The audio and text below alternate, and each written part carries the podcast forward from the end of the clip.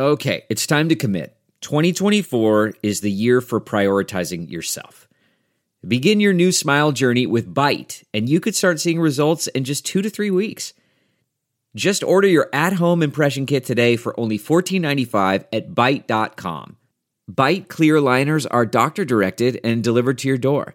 Treatment costs thousands less than braces, plus, they offer financing options, accept eligible insurance, and you could pay with your HSA, FSA.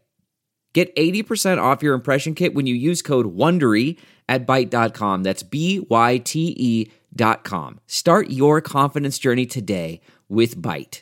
This morning, the Southern Minnesota Regional Medical Examiner's Office performed an autopsy. Law enforcement has confirmed the remains are those of Madeline Kingsbury. The search for missing mom, Madeline Kingsbury, ends in Minnesota. The father of her two children now behind bars. We have the latest on this tragic story. Um, they did publicly confirm that the remains that were found belong to my sister Madeline. Welcome to Law and Crime Sidebar Podcast. I'm Angenette Levy. Police in Winona, Minnesota had been searching for Madeline Kingsbury since the end of March. Police and her family said she didn't show up for work on March 31st and didn't pick up her children, ages 5 and 2, at daycare that day. Adam Fravel, the father of the children, didn't have custody of them. He's being held at the Winona County Jail on a second degree murder charge. Unfortunately, while this discovery is not what we were hoping for, we are thankful to be able to bring Maddie home to her family. Her body was found by a Fillmore County investigator on a remote stretch of road off Highway 43 north of Mabel at approximately 1:30 p.m. yesterday afternoon. Madeline's family searched for her along with volunteers. Her sister Megan posted on TikTok after her sister's remains were found. There's still a lot that we can't say. We still have to be extremely cautious. Um, you know, we've been saying we don't want to jeopardize the investigation, and that's still true. Um, we, you know, from the beginning thought that Adam uh, had something to do with this, and so we think that the right person is in custody, and uh, we're confident that um, he will get the punishment that he deserves. Joining me to discuss the disappearance of Madeline Kingsbury and the fact that now her remains have been found is Joe Giacalone. He is a retired sergeant with the New York City Police Department's Cold Case Squad, also an adjunct professor at the John Jay College Department of Criminal Justice, and he's been on before with, on Sidebar here. So, Joe, welcome back. Thanks for coming back on. Thanks for having me. This seems like a case that uh, unfolded pretty quickly. Madeline was reported missing March 31st. She didn't pick up the kids at daycare. And it seems like police are saying all roads led to the father of her two children. Her remains were found throughout the uh, course of the investigation using some data. So, your thoughts? Angie's list is now Angie, and we've heard a lot of theories about why. I thought it was an eco move. Fewer words, less paper. No, it was so you could say it faster. No, it's to be more iconic. Must be a tech thing. But those aren't quite right. It's because now you can compare upfront prices, book a service instantly, and even get your project handled from start to finish. Sounds easy. It is, and it makes us so much more than just a list. Get started at Angie.com. That's A N G I, or download the app today. The comfort of your favorite seat is now your comfy car selling command center, thanks to Carvana. It doesn't get any better than this. Your favorite seat's the best spot in the house. Make it even better by entering your license plate or VIN and getting a real offer in minutes. There really is no place like home. And speaking of home, Carvana will pick up your car from yours after you finalize your offer. Visit Carvana.com or download the app and sell your car from your comfy place.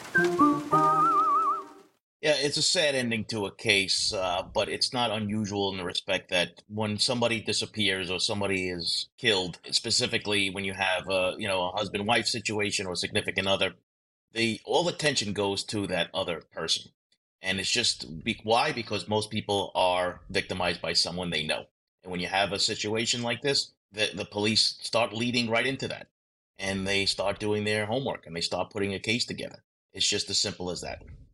Madeline was reported missing on March 31st, April 1st, somewhere in there. She she doesn't show up for work. She doesn't pick the kids off at, up at daycare. She obviously dropped them off. These children are ages 5 and 2. The father of the children, obviously something must have been going on there. They they're being really tight-lipped about this. The family always suspected Adam. So what are your thoughts? Well, we don't know exactly the relationship between the two, right? So if you ask the husband, he would say everything was great, everything was fine. So the other family members might have other clues into this. Now, remember, he was with her when the, she dropped the kids off. They went. He was the last one seen with her. So that's why I think the police zoned in on him pretty quickly. And remember, in these daycare centers, there's lots of video surveillance, so they actually know who was there and, and who stepped out of the car. And you know, that video might have captured something too that we don't we are unaware of. Mm-hmm. So I think we see what I refer to as the three forensic horsemen in this case video surveillance, internet records, and phone records.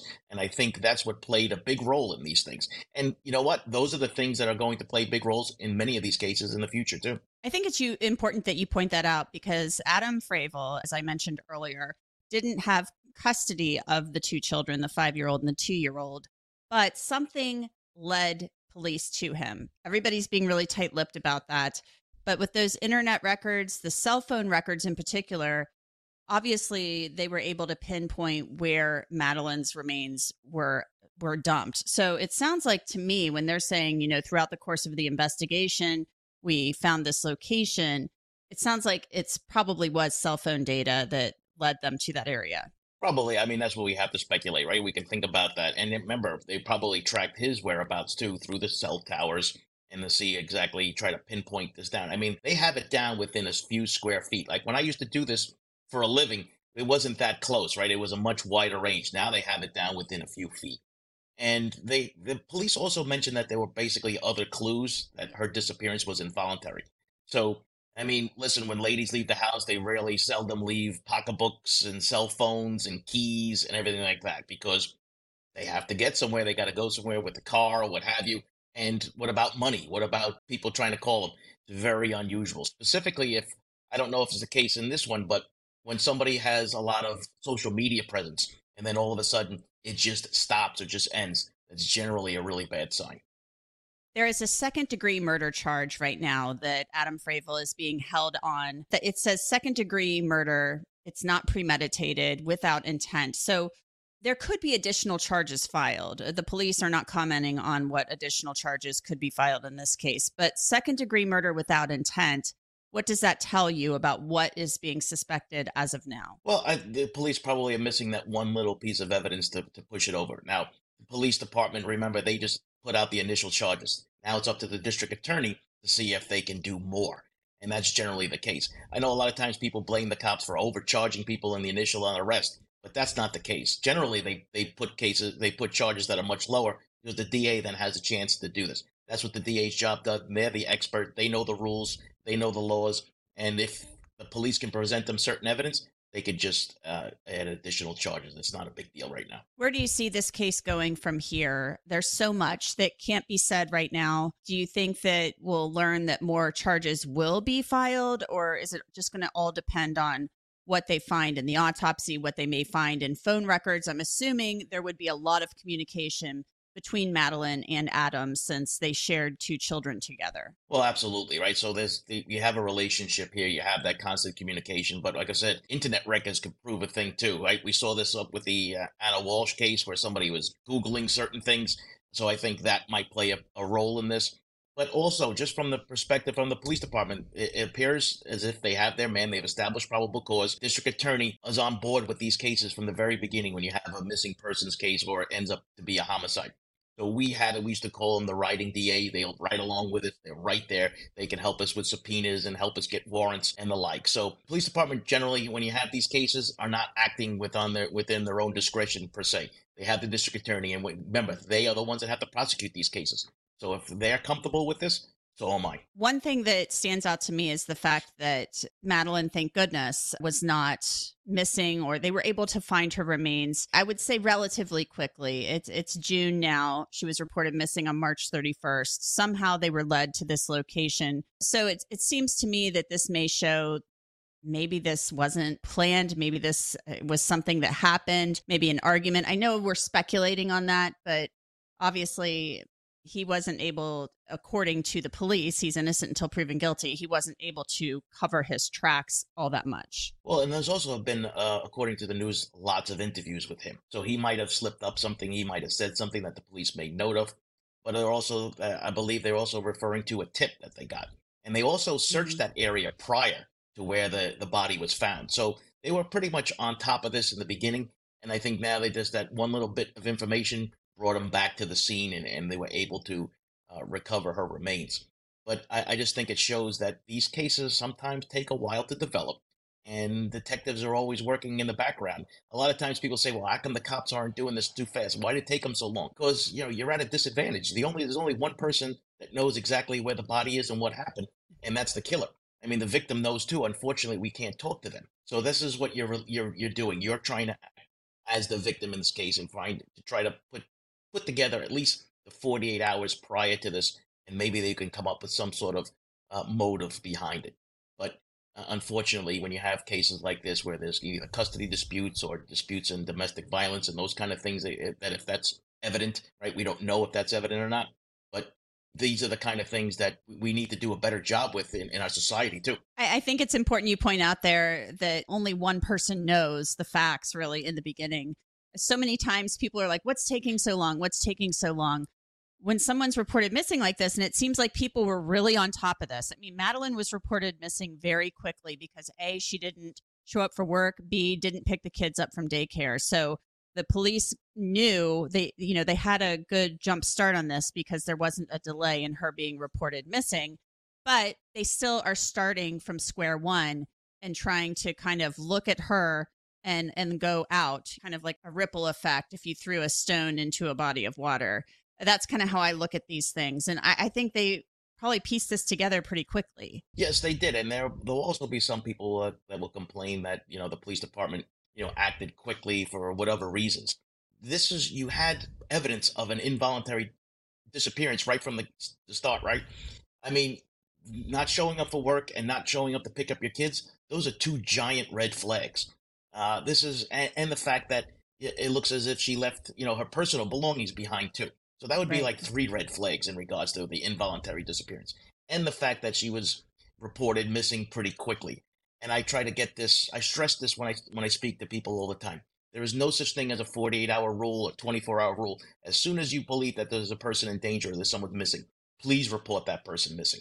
Mm-hmm. And it appears too that her family, especially her sister sister Megan, uh, used social media to kind of keep the word out there about her being missing. So maybe that helped as well. Joe Giacalone, it's always a pleasure to talk with you. Thank you so much for coming on to talk with us about this incredibly Thanks sad. Thanks for having case. me. Thanks for having me again. And that's it for this edition of Law and Crime Sidebar Podcast. You can listen to and download Sidebar on Apple, Spotify, Google, and wherever else you get your podcasts. And of course, you can always watch it on Law and Crime's YouTube channel. I'm Angenette Levy, and we will see you next time.